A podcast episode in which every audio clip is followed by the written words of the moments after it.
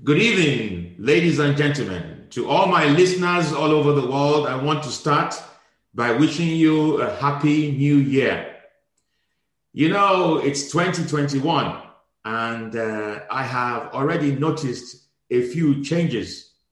We know where I am in Britain. My former colleague and uh, current prime minister and my rival has succeeded in um, getting Britain out of Europe. And, you know, there's infighting on Twitter between the Remainers and the Leavers. I genuinely believe that Britain requires a new leader to unify the country. If not, there's likely to be civil war. Uh, I'm not staying behind the wings. I'm not expecting the Queen to call me. But I currently, as you know, reside in England, still under house arrest. Uh, civilians call it lockdown. I call it under house arrest, and it's going to go on for a little while, I believe. When someone uh, said to me the other day, uh, Happy New Year, I said, Yes, Happy New Year to you. But 2021 is COVID also celebrating Happy New Year because it's still very much around. To all my listeners all over the world, please stay safe and listen to your respective governments. I have a special guest. You know, one of the things I have been doing since my presidency, even before I became president, I had lots of people who uh, served me. And uh, this particular person, he's now a journalist, believe it or not. And he used to be a former houseboy. He was a houseboy of mine for many years when I was back in Nigeria. And one of the things I said I would do with my podcast is also to show how people have grown over the years. I educated him when he was a houseboy, and he's now a fantastic journalist. Uh, with no further ado, I want to introduce you to Tunde Akinola. How are you, Bawoninkan? Good evening, General or President Obonjo. I am so pleased to see you. I I genuinely pleased because you have made so much progress. It's unbelievable. You even when you did not believe in yourself, I believed in you. A former house boy is now a fantastic journalist. This is fantastic. Thank you so much, my able dictator. How how have you been since? Uh, it's amazing because I have to keep reminding myself that this is 2021 rather than 2020. How have you been coping? How has your journalism career been affected by the lockdown? Well, by the lockdown, I think um, journalism is always either you go on field to report or either you contact people to conduct interviews or you research to conduct um, to actually write a feature article where you can like a documentary where you can talk about different issues, might not even be news. So, as a journalist, if you're not going out to write news, you probably need to use more of the internet, uh, you know, to just get news sources from available um, people around. So that's probably the, the, the the future of journalism now. But we still have to go on site to see things to just report, and depends on the kind of news you're covering too. So if you're in the health sector, COVID nineteen would make you go on the streets more, probably visit the hospitals to just get numbers from the doctors, you know, with the rates and infection and death rates, so you can just inform the people properly, you know. But politics, you don't have to go anywhere. Even the EU summit, Brexit meetings, they've, they're being held over the phone, right? So COVID has really reduced human contact. Probably that's um, the main intention in the first instance. But are you are you busy as a result? Are you busy as a result of the lockdown? Yes, you, you, know there are a lot of events coming at the moment. For for instance, we've been able to see that everything has become political, right? So if you see COVID nineteen, you can see how it is driving politics. You can see how it's driving economy. Yeah, you can see how economy is driving politics. You can see how, how religion is driving politics. So it then brings us to what um, Socrates said: that man is a political animal, right? And if you're trying to study politics, you should know whatever happens, whatever has to do with one or two people, you know, is highly political. So we live in a um, in an age where COVID nineteen has brought about the our awareness to how political we are and how these things affect us directly and indirectly. I I have to agree with you, and I, I can see that we're going to have a, a very lengthy discussion on. Uh, for me, one of the things I want to talk to you about is freedom of speech and how journalism, I think, uh, like it or not, is is so confused. And my view is that some journalists are in the pockets of politicians, talk less of not being able to portray dictators like me uh, very well. Um, but we will we will we will we will touch on that as we as we go along. So if you just remember what we're going to talk about is journalism and freedom of speech, that that would be great.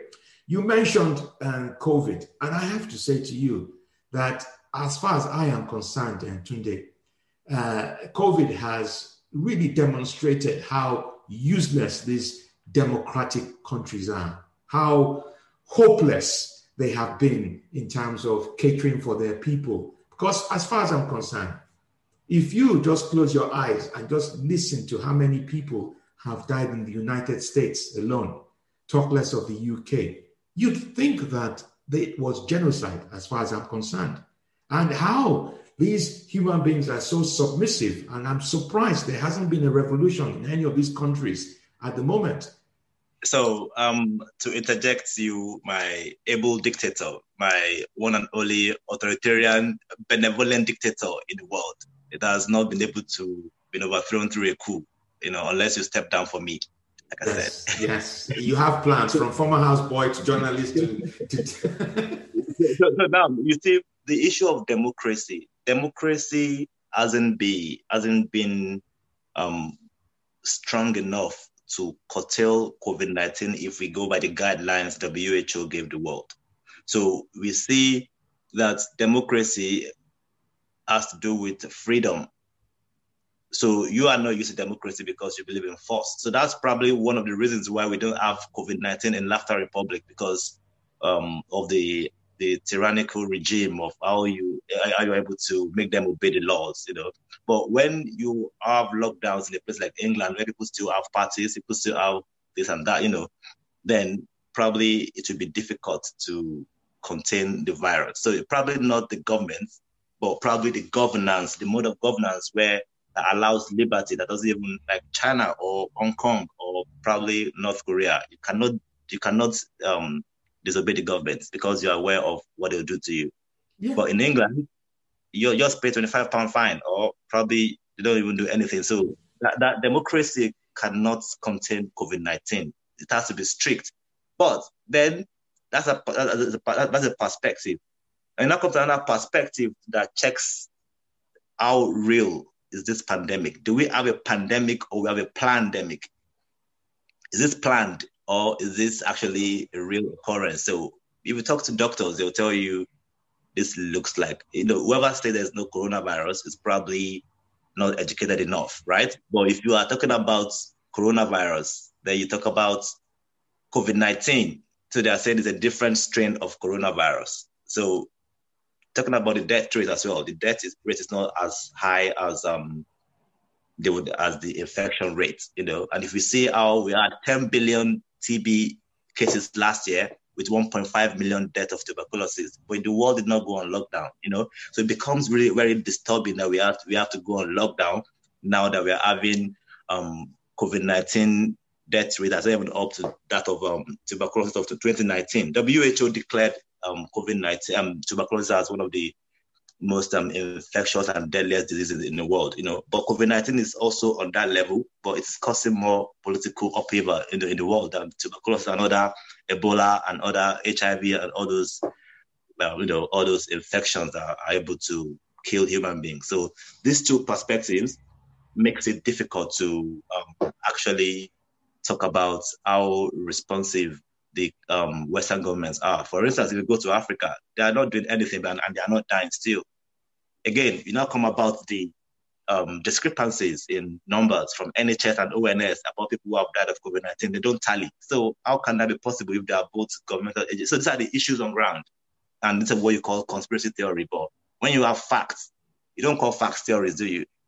Yeah, so, it, it's really interesting. And thanks, thanks for your contributions on that uh, so that I'm very clear in my mind. Are you, is your school of thought pandemic or plandemic? Which one? My school of thought, I think um, there is a virus, and there's always this, this virus had been around for ages, so it's not it's not a new thing, and there are so many viruses that killed in England too before this pandemic.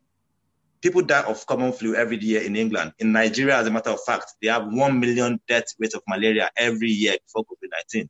Unfortunately, all these numbers are now being called COVID 19 related deaths, right? So all these moves should be disturbing to a normal human being, right? But when you now see how they ask you to wear face masks to go to restaurants, to you know, do all these things, there, there, are a lot of things that don't make sense with the, with the guidelines they are giving. So, and talking about the vaccine again, you know, too many, um, uh, you know, they they are not transparent enough about how they've come about it, probably the side effects and this and that. So, even the um, messenger RNA and different types of technology being used to produce it. So it's, it's not people are not really um, convinced that the government has their best interest at heart. So there's issue of pandemic. But in terms of pandemic, I think there's a virus, and I don't think there's a pandemic because if you check what we were shown on CNN, you know, and BBC at the at the wake of this pandemic. In, oh, um, fake news, fake news, but fake news. Yeah, yeah, yeah, yeah, yeah. So we were shown how people were dropping dead in China. We were shown how people were dying on the streets because of COVID nineteen. So, um, but I've not, I'm yet to see people drop dead even in America where they have over 200,000 deaths, even in England where they have over 50,000 deaths. I've not seen anybody drop dead on the streets. So it's made that, you know, that's just uh, to show people that that was just superimposed on our impressions, just scare us and make us believe stupid laws, really. Okay, a couple of points. Don't you think, for me, and I, I appreciate your contributions, even though you, you one minute you you go down the pandemic route and the next minute you go down the pandemic route. Surely this is all about information, especially in the West. There's too much freedom of speech. Everybody could just post anything be it the plandemic or pandemic, be it about vaccine or the COVID, it's not happening. You know, people can protest. You know, they, the governments are so weak that they allow people to just express themselves, and that causes confusion. You must agree with me that information is not regulated in any shape or form. Anyone could wake up one morning and say, Oh, I just had the vaccine and it gave me this and that someone picks it up and retweets it, even though it might not be true. And that's why I want us to focus because I genuinely think that the journalists, all these, not because they don't report about me, that's a different thing entirely. They are also culprit. They have been involved in scaremongering. They write what they need to write based on the sponsorship, based on the affiliations that they have with the respective political parties. That is what I believe. That is my genuine belief that information overload is what is creating the problem. And if you are a human being who doesn't have uh, an independent mind, you'll be swayed. It's like I remember when I was put under house arrest and I was told that people were rushing to go and buy toilet paper, you know, and they were rushing to buy toilet paper. And everybody, it, it was like a domino effect. Everybody started rushing to go and buy toilet paper. And, you know, social media, freedom of speech, you know, being able, this is why I, I, I, do not, I do not uh, have time for journalists who have now become, they're not really journalists. I call them political journalists. You know, they're in the pockets of politicians. So um, it's very important we understand that we are in the age of misinformation and disinformation. So we are in the age where knowledge has expanded to the extent that you don't have to go to school to know a lot of things. You don't have to own a degree to talk like a doctor and actually do what doctors do. You don't need to go to catering school to make a meal. All you have to go and do go on YouTube to also, you know, find what you want to do, mm. or go on any channel that talks about any anything, whatever interests you, you find yourself there. You can even go on virtual holiday right now where you wear screens that you see yourself in Miami or Barbados, wherever you want to be. So now the the um the world we live in has changed a lot. So also we should expect the, or everything to evolve as well. You know, everything changes because that, that's the only constant thing. Change is the only constant variable in life. So when talking about information, you talk about how anybody can just go online and put rubbish out there and everybody believes it, right? So this gives a rise to massive misinformation of you know you twist the fact you twist the truth you, you even people even have intention to educate people but they are they are not um, in depth enough in their research to actually say the right thing so these are the issues on ground and all these issues on ground, we are able to see the effect. The larger, the bigger picture is not is very ugly, you know. So in terms of um, the media, it's always funny when governments always talk about the media as if they don't own the media. The media is government owned. Any media house, uh, for instance, if you talk about elitism, you know, it's a pyramidal structure. So at the top, you have the elites and they are of different classes. You know, they are journalists, you know, who are elitists, like the New York Times and co. You have um, the economists, you have, you know, the CNN. You also have military men and people like you at, the, at that echelon, you know. Whenever you now see the you know, bottom, that's where you see the masses and different types of people. But those at the top, that is where you see the media as well.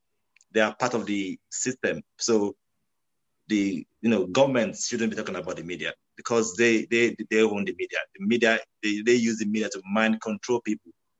So if you, if you, if you check the, the effect of media in um, communist China, or as a matter of fact, in communism, one of the goals of communism is to brainwash you, and they do that through free education and free radio and TV. You know, check Nigeria. Awolowo was a communist. He gave you free education, he gave you free TV, and he gave you free radio. Go and check Kwame Nkrumah. Go and check um, Russia under Stalin. Go and check under Lenin, go and check Fidel Castro. You must have a propaganda, you know, you must have a model, a model where you talk to people, you know. As a matter of fact, propaganda began from the Catholic Church. You know, the Pope can talk to all the Catholic, all, all the followers, with, you know, at once. So you, you can see the effect of communication, right? So now, what you communicate matters too, but you can't now you can't say because of disinformation now say you want to curtail communication or information, you know, entirely. No, you can't just take that away from people because it's a right of human beings to communicate. And um, yeah, I understand we live in a world where people say things that you know confuse people or, or offend people. Um, then you you we were talking about tolerance, about living together without offending others. So we probably have to drop things so we just start to be politically correct. You know, well, these are the things that lead to thought police where you don't even people, people don't even want you to say what, what what you have on your mind and because you don't want to offend people then you live in the prison you know that's just the effect of you know when you see 1984 by george orwell you know it's how the dystopian society it described you know it's the, where we you know tend to go towards if we live our life based on fear mongering and scare and not being able to express ourselves whenever we want to because of people like you who have interest to control the minds of people right so as a journalist, I'm not on the side of journalism that we have today that lies to people through fake news. Yes, they are controlled by the elite, like I said earlier. So they can't even be on the side of the people. They are just on their own side and trying to, you know, be in between. But I think they are owned by the elite. So I think that's if, if, if you if you take freedom of if you censor social media, you are not censoring CNN, you are not censoring BBC, you are still censoring normal human beings who like people who just see facts and report it online you know those are the most credible these days if you want to see things on twitter all you have to do is type a topic you that comes to your mind on the search and it gives you every tweet about that topic. Then you can decide to choose if you want to believe whatever they are saying or not. But if you have to go to a link from bbc on twitter that shows you the website of bbc then that's when you have mind control. That's where you have stories written by those who have had 50 year experience of writing and they know how to affect your emotion, right? They know how to they know how to brainwash you. They know how to show you what you know. That's that, that's what journalism is all about in this world we live. But it doesn't change the fact that journalists still write the truth, right? But again, they might not be on the biggest platforms. They might not be on your New York Times or, on your Sky News, but you just know. But those who want to see the truth themselves, they know it's very, very tiny before you see I mean, I mean, you have um, slim chances to get the truth. You know, mm. so you, you you also know that. So you're you're you're a, you're a journalist that speaks the truth. Um, I think my work should speak for me. okay, okay, okay, cool. You know, uh, Tunde, you've made some really valid points, but actually, when you describe listening to you about democracy and the links with uh, uh, journalism, it is clear to me that it's almost is almost a, a I, I see them flirting with dictatorship because if you are telling me, because I know, for example, when you hold on, hold on, hold on, hold on, let me finish. Hold on. For example, Sky News. Why do you have Sky News? I and I've only just because I've been under house arrest and I get to watch TV. Every 15 minutes, Sky News regurgitates the same news every 15 minutes. Because repetition is the best way to brainwash people. Yeah, when you repeat something, becomes the truth in your exactly. mind. Right? So, so, so why, why, why do they then give dictators a bad name? Because they're doing the same thing. They have their yeah. own propaganda. The problem with democracy is democracy is not a destination. whoever is a political analyst knows that they're, they're on the spectrum democracy is a journey and it's an evolution, right? So from the left to the right. So, so we, when, you, when you get to the center, where you have a mixture of both left and right, you know it doesn't stop there. It moves towards communism. So democracy paves the way for fascism. Yeah. Democracy paves the way for, you know, authoritarian people like Donald Trump. Democracy paves the way for people like, you know, Buhari in Nigeria, even people like you democracy, failure of democracy and laughter made you overthrow the corrupt government then way back. So when you see talking about democracy, democracy is just a myth, just like whoever is linked with democracy. yeah, I, I, it is obvious that you served me well as a as a houseboy because these were the things we spoke about many many years ago. Um, you, you, know, you were talking about Laughter Republic and in terms of where we are in terms of uh, COVID. I would admit because I like speaking the truth, that we did have one person who had COVID, but he was shot immediately. And mm-hmm. as soon as he was shot, that was it. Nobody could spread the whole thing. And Laughter Republic has been on lockdown since I took over power, even before COVID, you know, because it's really. You're always on lockdown. the, always, we have been on lockdown since, since I took over power 11 years ago. And we are doing some really fantastic work. I mean, and I believe only if the West, because I think they're flirting with dictatorship, only if they were both. I mean, look at let's let's talk about America as an example. And I know I'm still a bit confused because I'm not sure whether you are friends with Donald Trump or not because you mentioned him several times. Look at the state of America and the way it is, and who knows what will happen on the 6th of January. But and what really frustrates me is Donald has my number. If he wanted to overturn the elections, who is the first person he should talk to? I've had experience of overturning elections. He has really messed up and left it so late, so late in the day. We'll see what happens. I know your views are different. We'll see what happens on the 6th. I, I, I, I think I think you you are the one who did not manage your relationship with Donald Trump properly. When he killed the general, the Iranian general, on the 3rd of January, that was when you were meant to have, you know, made him know that, yes, I support this. But then you were messing with um, people like um, Boris Johnson. You thought that would, those people, they couldn't help you. That was why Donald Trump ignored you. I, I would, I would not, I would not support today. I would not support a civilian president taking out a military man. No way. I will not support that in any shape or form. We generals, we stand together. We stand, and you know that we stand together. It's confusing what you say about, uh, I don't know where you got your, you see, this is all about misinformation. It's confusing when you talk about, uh, I wasn't supporting Boris Johnson. In short, he has put me under house arrest. I have been under house. This is the first time a civilian prime minister has put a military man under house arrest. There was a picture of you and Boris Johnson at the EU summit. Uh, we were wondering what an African leader would be doing at the EU summit. So we thought that was where you went to, you know. No, I, I went there because my view is that Britain is now disadvantaged as a result of uh, not being part of the EU. And we African countries, we have been disadvantaged as a result of Britain being part of the EU. So it was my opportunity to go and press some flesh with all the other 27 countries that they've got to listen to our concerns in Africa. But that is a different matter entirely. We need, I want us to focus.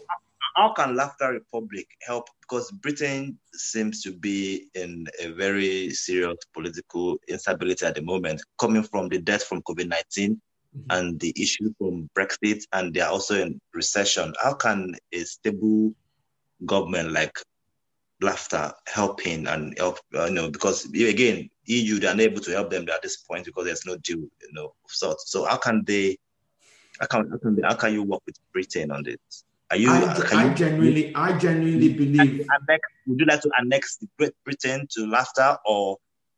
Wait wait. You see i am a benevolent dictator.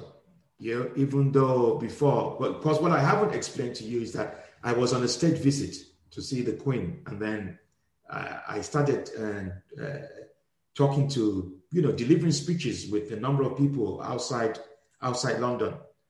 Um, Britain is not ready for dictatorship, you know, because I don't support democracy. I see democracy as a virus. But however, I honestly do not believe that Britain has the right person to unite the country. You know, Scotland wants to Brexit or Scottish, whatever you want to call it. The Northerners are unhappy. Welsh is unhappy. Northern Ireland are unhappy. What I am suggesting needs to happen is because I, I care for the country after spending so many years. You know, it's not that I don't, I, it's not like I haven't tasted power, you know, uh, but I genuinely believe that the country needs to find a leader who can unite. Whether that leader is someone who is in the military but there needs to be some kind of commission, a unity commission, where the leavers and the remoaners or the remainers come together, let them air their grievances. Because I tell you this much the rate at which food banks are uh, expanding in the UK, it is only a matter of time. If they do not get their act together, it's only a matter of time that UNICEF, yeah, we will have adverts of English children hungry on UNICEF on Sky. So, to answer your question, Britain is not ready for dictatorship yet. However, I am prepared to talk to the Queen and to offer some kind of solution because you know it has to happen because we are a republic so there are issues already so it's not just about democracy it's also about the royal family we republicans we do not recognize the royal family. So, um, the royal family, uh, are you saying they should do, they should um, uh, counsel the royal family? Is that? I am suggesting that what Britain needs is if you can have a queen who has been on throne for 60 years, you also need a political leader who dies in office. Mm. That's what needs to happen. Because you see, the thing with democracy, my friend Tunde, is that there is never, ever any stability. Let me tell you, NHS is an example. The Labour come in, they say they want to sort out the NHS. Five years down the line, they still haven't sorted out the NHS. The Tories come in, they said they're going to. You see, the next election, general election, there will be something about the NHS. There will be something about education. And they have been going on about this for so many years. Nobody can sort anything out. They are not capable of sorting anything out. So the problem with democracy to me, I think, is not the system of government itself. I think it's the operator of government. Yeah, and there, there's no good or bad system, right? I think it is the operator. Now, you, you when you talk about um, um, military rulers, you can go to Africa and see the likes of Thomas Sankara, right? These are were intelligent military officers, people mm-hmm. who are the best interests at heart, right? Mm-hmm. And if you talk about um, democracy, you, all, you can also go to the likes of um, Idi Amin. You know, he meant well initially before the whole thing turned upside down and it mm. became a bit. You know, you can also go to other countries where they had um, military rulers. You can also go to um, Nigeria under Gowon, where um, before the war, Nigeria experienced wealth and you know everything was. Mm-hmm. Yeah, there are some reservations about how we led Nigeria, but you can still say things are not really um, degenerated to this level right now. So now that is some good part of um, military rule. Now, when you talk about the bad part of military rule, you start from Buhari in Nigeria, how he did not do anything. It got in 1983. He was able to get the country indebted. It's he, he had to deport over two million Ghanaians, you know, from Nigeria. He did a lot of things that mm-hmm. actually made the world to wonder what kind of animal was this, you know. Mm-hmm. He, he tried to kidnap Umaru Dikko from Britain in a, you know, he tried to, he, he, he squandered the foreign policy, the image of Nigeria. You know, mm-hmm. the, the Nigeria had to be banned from coming to UK without visa from that time since that day. So that when that's that's that's one person, right? When you see the same person as a civilian ruler is still doing the same thing, where the soldiers went to kill like 300 people in a day, and yeah. he's still denying it. That was like a couple of years ago. Even right now, the EndSARS protesters, they still went to kill some of them, and they are still denying it. So there's no, it's not about the different the the mode of government. It's about the people in, in government. I understand some mode of governance give room for nonsense and give rooms for just like democracy is a typical example of a mode of governance that gave rooms for nonsense, you know, because mm-hmm. wherever the majority of people rule, then there's bound to be problem because in most cases, majority of people are not right. Yeah, because as far as I'm concerned, you know, and thanks for that uh, analysis from Africa to the West. People are genuinely unhappy. I, I tweeted the other day that a lot of people are. Why did you think? Because you, you, I have to. Uh, let's not get carried away. Yeah, because you, you called me a general, you called me a president, an African dictator. But you know that I am creating my own world because I have been so disillusioned with the countries I have lived in since I've been on earth, be it Nigeria or Britain. They're not helping their people. And that's why I created this country called um, Laughter Republic. I genuinely believe that it's, it's, the, it's the people in power and their institutions. They protect themselves rather than people. They lack empathy, they lack leadership, as far as I'm concerned. No matter whichever country you're in, wherever democracy is being practiced, it is a lie. It, there's no democracy. They really are saying that we offer you the opportunity to vote, and that is it. But once you vote, they can easily U-turn on policies and procedures. And you know, we could we could debate this for for well over uh, 40 minutes because you have someone like, as you said, Buhari, who in 1983 committed all sorts, and then he's now president, and he has got, he's got a second term. And I remember when I was back uh, in England, and when he had his um, uh, first uh, campaign, and how people were rejoicing, and you know, we, it's Buhari we won. People have forgotten what he actually did. People forgot. and that is what and that, that is the flaws of democracy People but don't also, remember. No, they don't remember. They were not even born. They were not even born. Goodluck Jonathan has become a saint now. Of course. Yes. They have forgotten all the atrocities under Goodluck. And now he's become, I, I read some of his tweets and I'm saying, wow, if, if he, he has been saved, if he was a Christian, I'd say he's been saved. The good Lord has saved him. forgiving him, yeah, forgiving him for all his sins. yeah, and all of a sudden, he has saved Nigeria because he reluctantly handed over power to Buhari. And you know what? What? But anyway, and, that is. And he got an award for that. And he got an award. And now, for doing the, for doing the I, right I, I won't be surprised if he comes says he wants to run again, and he wins. Yeah, they're pushing him again to run. Yeah, yeah. They were saying, yeah, pushing him just like Trump will come back in four years' time. Uh, that, that is one thing you keep saying that whenever you say that, that in four years' time, Trump is continuing his administration. Look, and look, look, look, look. I let me just tell you one thing right now. America and the way the state that it is at the moment, my friend, you just have to close your eyes with all the things that have been happening over the last. I can't believe it that he hasn't even considered. That's the point. So that's what never happened in the history of America where you have an election lasting for weeks that they don't even have conclusion. Ghana, And even after electoral college, the president is still not conceding, right? Today, Ghana, Ghana concluded his elections peacefully.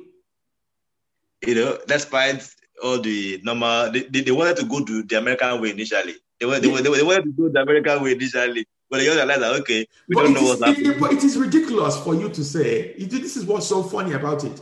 Is you are saying they want to go the American way rather than the African way. Because it used to be the African way. Lots The of American Afri- they want to go to the American way, but they have to go, yeah, yeah, yeah. and, and I keep and I keep saying to people that you know I wish I really honestly I, I really wish I was in power because some of these African leaders that we've got are so hopeless and useless because this was the opportunity for Africa to position itself to say okay fine we will send election observers from Africa to come and you know help you out Yeah. Unfortunately, the, uh, uh, President, I think Americans have given African leaders weapons of war. Of course, look, we are we we are we are in a very in a very unique position. because at the moment, uh, uh, next this year, 2021, the any election that takes place in America, in Africa, they can always use America as a yardstick Look. Come on, look how long. Look how you, the best way to describe American election is a woman who wants to go into labor but cannot have the child. Even Even the epidural is not working. If the epidural is not it's not working. So you might have to operate to get the baby out. It is un, it is it is unbelievable. I mean, now, now, now you have a situation, sorry, where where you have Kamala Harris, who is Yes. the vice president elect of Mhm. Biden, mhm, and you have Joe Biden as well. Well, you know Kamala Harris is a senator. mhm. So if electoral college certifies you as a president elect, Mhm. why the hell haven't you resigned your seat as a senate? Because you are not sure. Because you are aware of what happened. That is the that can be the only reason. I know. I thought. I thought. No, I thought. I thought they they, they found someone who can succeed her. but she has not resigned that post. When she resigns that post, there will need to be an election, right? Okay. So maybe what I will do actually after this interview, I'm going to write to her and ask her why she hasn't resigned. I think you ask her why she has not resigned because that you know that you know it's beginning to look like um like autocracy now. You know, you know. but I don't. would I don't look. But I, what I don't seem to understand, I can't. I don't see how. I don't see how America can survive come sixth of January and the. Are you familiar with the with the with the electoral system, the electors? Because yeah, so in America, what happens is the electoral college certifies um, Biden, right? So, Mhm. but at the moment, what happened? There are still the, the swing states. They are still having unresolved issues with if Biden won all of them or not. Because Mhm. the fact that he won all of them was concern was disturbing. How can you win all of the swing states? So now the- there are these are there are some five to six states that in the Texas lawsuit right? So the Texas lawsuit was thrown away by the Supreme Court, not because of the details in it not being true, but because they are saying Texas does not have the local standing to file that case. So um, Texas lawsuit is what will be debated on the 6th by the time the senators who are coming out right now saying they are going to object that um, all the lawmakers saying they're going to object the electoral because they're, they're, they're going to meet on this on the on the sixth to to um, approve the electoral college results, this the Congress. Mm-hmm. So that what's going to happen right now is they are going to object that result. So and they will ask them why. So they will submit the Texas lawsuit, which has a lot of evidences for them. So if they can cancel all the states at the parliament, they would have to vote again at the parliament. I mean, at the at the Congress, and nobody would want to vote for someone that's got so much debt on him because they were, they're going to expose all these things. They have all the evidence in the lawsuit. You know, the Supreme Court kept throwing Trump's cases away. They never reviewed any of them. They never they, they saw it, but they did not attend to them because they, just, they were just throwing them on different grounds, on different, you know, inconclusive, different grounds. They never addressed the things he was saying. But what I didn't seem to understand as well is how he appointed these Supreme Court judges and they they it doesn't are, matter because in America they have nine Supreme Court judges, right? So you need five of them to be on your side. Again, these are people who there's control in the whole legal career of its own. So the control in a whole legal career of its own is like a, as a former as a soldier, you you have this uh, feeling of being a soldier with a with a fellow soldier. When you say politician, you probably be with that, right? So also, I don't want to believe. I'm just assuming now. I'm, I'm, I'm assuming that is just what is going on between uh, among the the law uh, among the um, Supreme Court Supreme Court um, judges and everything. But Donald Trump doesn't depend on them, unfortunately. Donald Trump Donald Trump depends on politics. Donald Trump depends on his guys, his senators. It depends on the military. It depends on 75 million American patriots. So if at the moment America is on a time bomb, if Joe Biden wins this election, those Trump people are going to cause war. If Donald Trump wins this election, BLM and Antifa are going to cause war. So, however you want to see it, I've told my siblings in America to be preparing for civil well, well, and on that note, I, I, you know, we we've been talking in Laughter Republic. What could we do for America? So, if there are any American refugees, uh, happy, we will bring them into Laughter Republic. We'll bring them into Laughter Republic. you, you allow them. We allow them. We will allow them. All they need to do is just pledge allegiance to me, and you know, not do the same that they've done to Trump or to Biden but you know, our subject matter is freedom of speech, and you know, my late and, and thank you for talking about my late father Idi Amin Dada, who was misunderstood by the West, mm. totally misunderstood by the West, and he was the sort of person who said, and he was right that uh, yes, there's freedom of speech, but when you give the speech, there is no freedom. Mm. And for me, um, the because I currently am based in the United Kingdom and I hear this talk about freedom of speech, you should be allowed people to say what they need to say and blah blah blah, and then people are against it. In my view, just like we are recording this podcast, uh, I'm not editing anything out because you know I've learned that you know just let people say what they have to say. No edit, we publish it. But on a serious note, Tunde, I think freedom of speech does not work. It confuses the issue. People need to be curtailed. People need to shut their mouths up. there are so many people who say things they're not experts on. That is my problem. They just say things, and there are sheep, people who are just sheep who will listen to what they say, retweet, regurgitate, and it causes confusion. Let me give you an example. People will say that China is not a very good example in terms of freedom of speech. But look at what happened. New Year's Eve, I tweeted about it. New Year's Eve, we know the virus came from Wuhan. Yeah, I'm not going to call it the Chinese virus. It came from Wuhan. We know that for a fact. New Year's Eve was packed out in Wuhan, celebrating New Year's Eve. See photos of other Western countries. The streets are empty. Empty. I don't know if you have anything to say as a journalist on that, but I blame I blame journalism.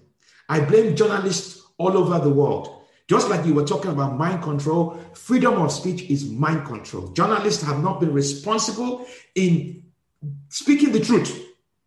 Now, why, why, let me finish. Let me finish. Why do you have? Because in, as far as I'm concerned, journalists should not be biased. Yeah, but what we do know, I can speak for the, I know which political party sponsors certain newspapers. I know the owners sponsor certain political parties. Why do you have that division and you call it journalism? Journalism is supposed to be so it's supposed to be biased, not bi- not biased. Just you know. Yeah. So so the thing is, um, um, objectivity as a school of thought had been debunked by many schools of journalism because we know it's um, impossible for you to be non-biased as a writer mm. or as a journalist. Number one. Number two is there's something called Operation Mockingbird. Operation Mockingbird used was called a conspiracy theory.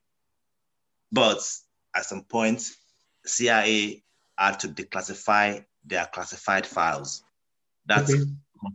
that confirms about the operation of Operation Mockingbird. Sorry about that. that. That was just uh, probably someone trying to assassinate me in here, but go on. Yeah, so Operation Mockingbird was focused on the media, was a CIA operation focused on the media aimed at controlling all the media outlets in America, directly and indirectly. All the major outlets, they were trying to be bought, owned, and controlled by the CIA. So the success of Operation Mockingbird, that was around 1947. The success of Operation Mockingbird will be reassessed by the time after all what Americans believe is a lie mm. then they will assume the operation has succeeded according to the CIA sources. So when you now see, that's why you see right now, you see newspapers giving you the same headlines. You see news channels telling you the same things every 15 minutes, mm right? So this is from the same, that's why you see all the media houses being owned by three to four people who are friends or probably blood yeah, related, right? Definitely. That's what that's why you can see you can actually actually trace the link of these people to the CIA or to all these different organizations that's probably they call the round table conference. I mean, I mean, I mean the, the, the round table group that consists all the globalist agenda and different types of um, people running the world. And, and I'm, yeah, people like you would not be invited because you are not democratic. But if you know the meeting I'm talking about, then you see how um, then you see how um, media is being controlled and the purpose of media. Yeah, there's nothing wrong about the media because you can't just take away the good side of media.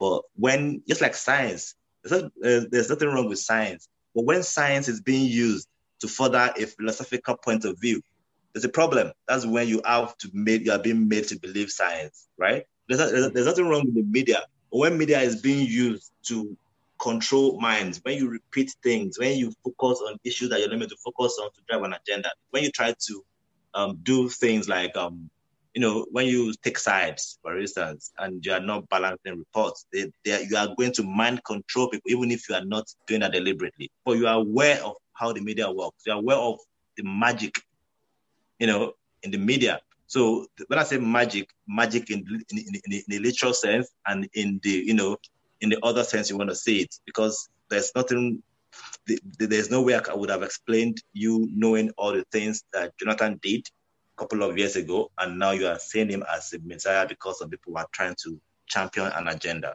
So the media is able to blind people. So that is magic in, in, in however you want to define magic to me. So now, when the people in charge of this um, paraphernalias and these tools, and they should be people who are morally upright, not like them being born again Christians, but I think they should be able to focus on what is right, what is professionally right. So you don't, uh, you don't, you don't, you don't bend the rules. Again, human beings, that's probably flaws, but that is the problem of the media, controlled by the CIA, and the agenda of the CIA is what you see in every media house today. It's not, it's not just now. It started in the in the 40s, in the 40s and it was an aggressive campaign. You can do you can do a research on Operation Mockingbird, 1947. Yeah, yeah I've heard about it. So yeah, there is so there isn't. So it's, it's it's fake to say there's freedom of speech because there isn't.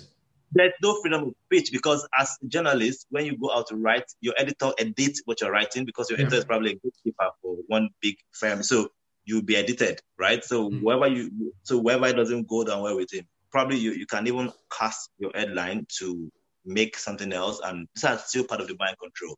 You know, you can still. That's why you read headlines and you don't even see the story in the headline. You know, these are the issues on ground. These are the things people deal with when it comes to journalism. But it's not the problem. It's not the fault of journalists. It's not the fault of people trying to make a living. It's the fault of people who control it. So, so you, you can't really treat um, cure a disease by treating symptoms without without, without trying to find cure the cause of the of the, of the disease. No, mm. you are just trying to you know wild good on a wild goose chase at the end eventually. No, this this has been really really interesting. Um, one of the things I want you to consider, Tunde, I know you work for other press agencies, is um, for I, I need to get my message out to these Western countries because they are one, not reporting about my presidency, and number two, um, when they do report, they say things that are not entirely correct. Um, and I have been looking, you don't have to answer now. I have been looking for, uh, you know, a director of communications to work with me. And uh, you, you, you, you're smiling. So we, we can talk offline uh, and off this podcast, I, I genuinely want to offer you this role because I think you uh, uh, I think you can you can get my message across in a way that uh, my previous directors of communication because we are doing some really fantastic things. I mean, we have no COVID deaths apart from the person who got shot, and we still haven't got any report. Even when we talk about countries that have been successful in eradicating COVID. It's New Zealand that you hear about, or Taiwan. You never hear about Laughter Republic. So I need a good man who can work with me, who understands what it's like to work with a dictator, clear communication strategy. And I believe you can do it, but you you don't have to answer now, but I'm sure you weren't expecting. I, I, I, will give you. See, it's called under reporting. Yeah, that's why you see the media does not say anything good about Donald Trump. For the past four years, Donald Trump had been on the media onslaught. Like they had been crucified every day of the of the week, 24 hours a day. But that's because that's because he, because he, that's because he went to war with with, with the media. now, now, but Donald Trump now knows that he is his own media. Then, if you want to know anything, you go to his Twitter account.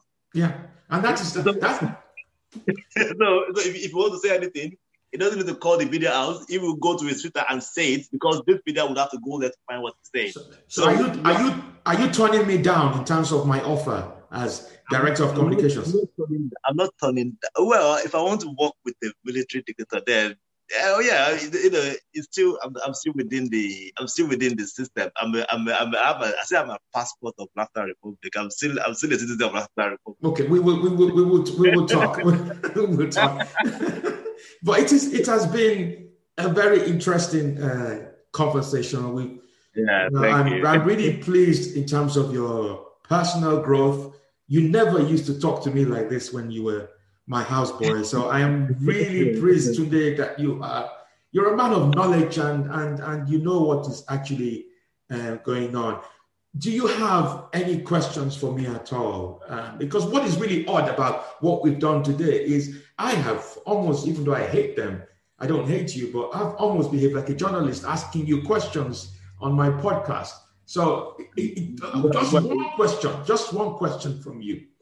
So, um, as journalists, you know, you are trained to ask questions, right? So, but one of the beauty of asking question is, or one of the one of the things about asking question is you get the truth from dictators like you mm-hmm. when you don't ask them questions, when you have a conversation with them. So they say things without you asking, and you know, and it flows, and you know they're not lying to you. So I'm able to get five page material from everything we've said without even asking question. But I would like to know going forward, what is the plan for what's the budget in Laughter Republic? How are, how have you been maintaining the budget that you you, know, you have not been borrowing from IMF? How have you done it? You know, that's something that I would really commend you for.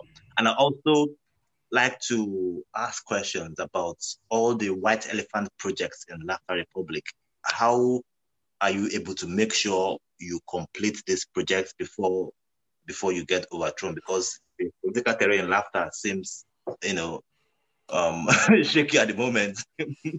so I think I think you probably have mixed us up with some other fictional countries. Let me start by saying you talk about white elephant. You are not being truthful in any shape or form. Look at that project behind you. Look at the Obonjo Bridge that we, yeah. Look at the Obonjo Bridge that we built within a year. Even the Obonjo Bridge is a white elephant project. No, it isn't. It's not a white elephant project. But you want to portray that as a white elephant project. It is not. Point number two I am not very popular with IMF and World Bank.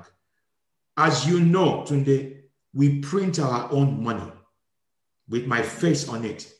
So we, you know, there's no need for us to borrow when we are running out of money. Well, the only thing that has affected us is the foreign aid money we used to get from all these Western countries, because they are now plagued and infested nations. They are because I know Britain made an announcement recently that uh, foreign aid, they're going to reduce it and not give certain countries. Laughter, even though they never reported it, but Laughter Republic was getting getting some money from Britain, and a lot of these Western countries have refused to give us any foreign aid, and I think this is all part of jealousy.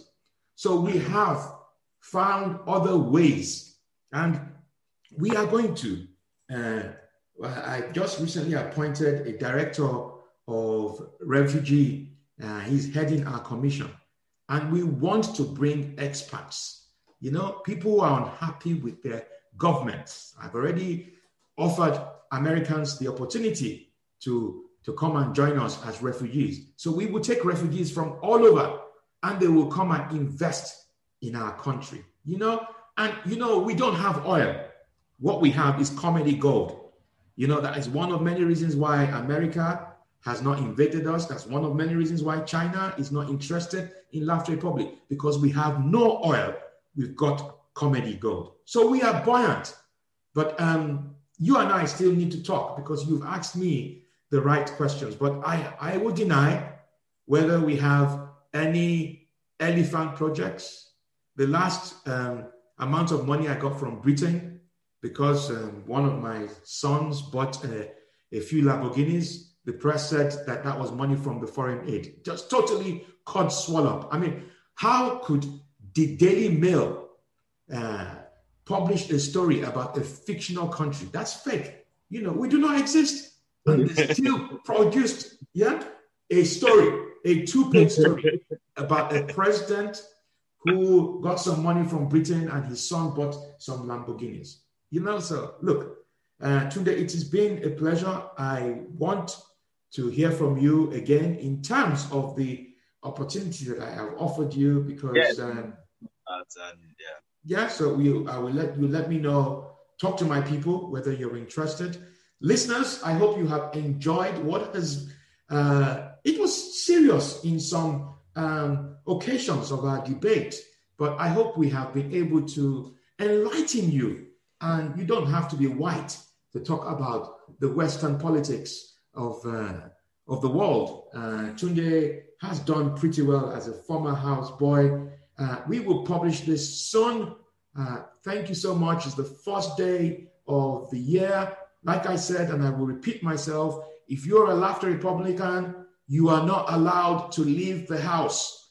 You can only leave the house on uh, the 25th of January, which is when we will celebrate my birthday. Apart from that day, you are not allowed to leave the house. Please obey the orders. And please, whatever we do, we are going to have lots of nationals coming from all over the world who have been granted refugee status. Embrace them. Don't be racist towards them. Let's show them that we are a wonderful and beautiful country. So thank you so much. And today, thank you so much for joining me. Uh, stay blessed, you wonderful people. We're out. Yeah. Thank you. All right. Bye. Happy New Year. Happy New Year. This show is part of Podomedy, the podcast comedy network.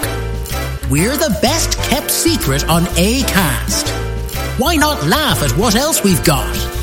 Check out podomedy.com now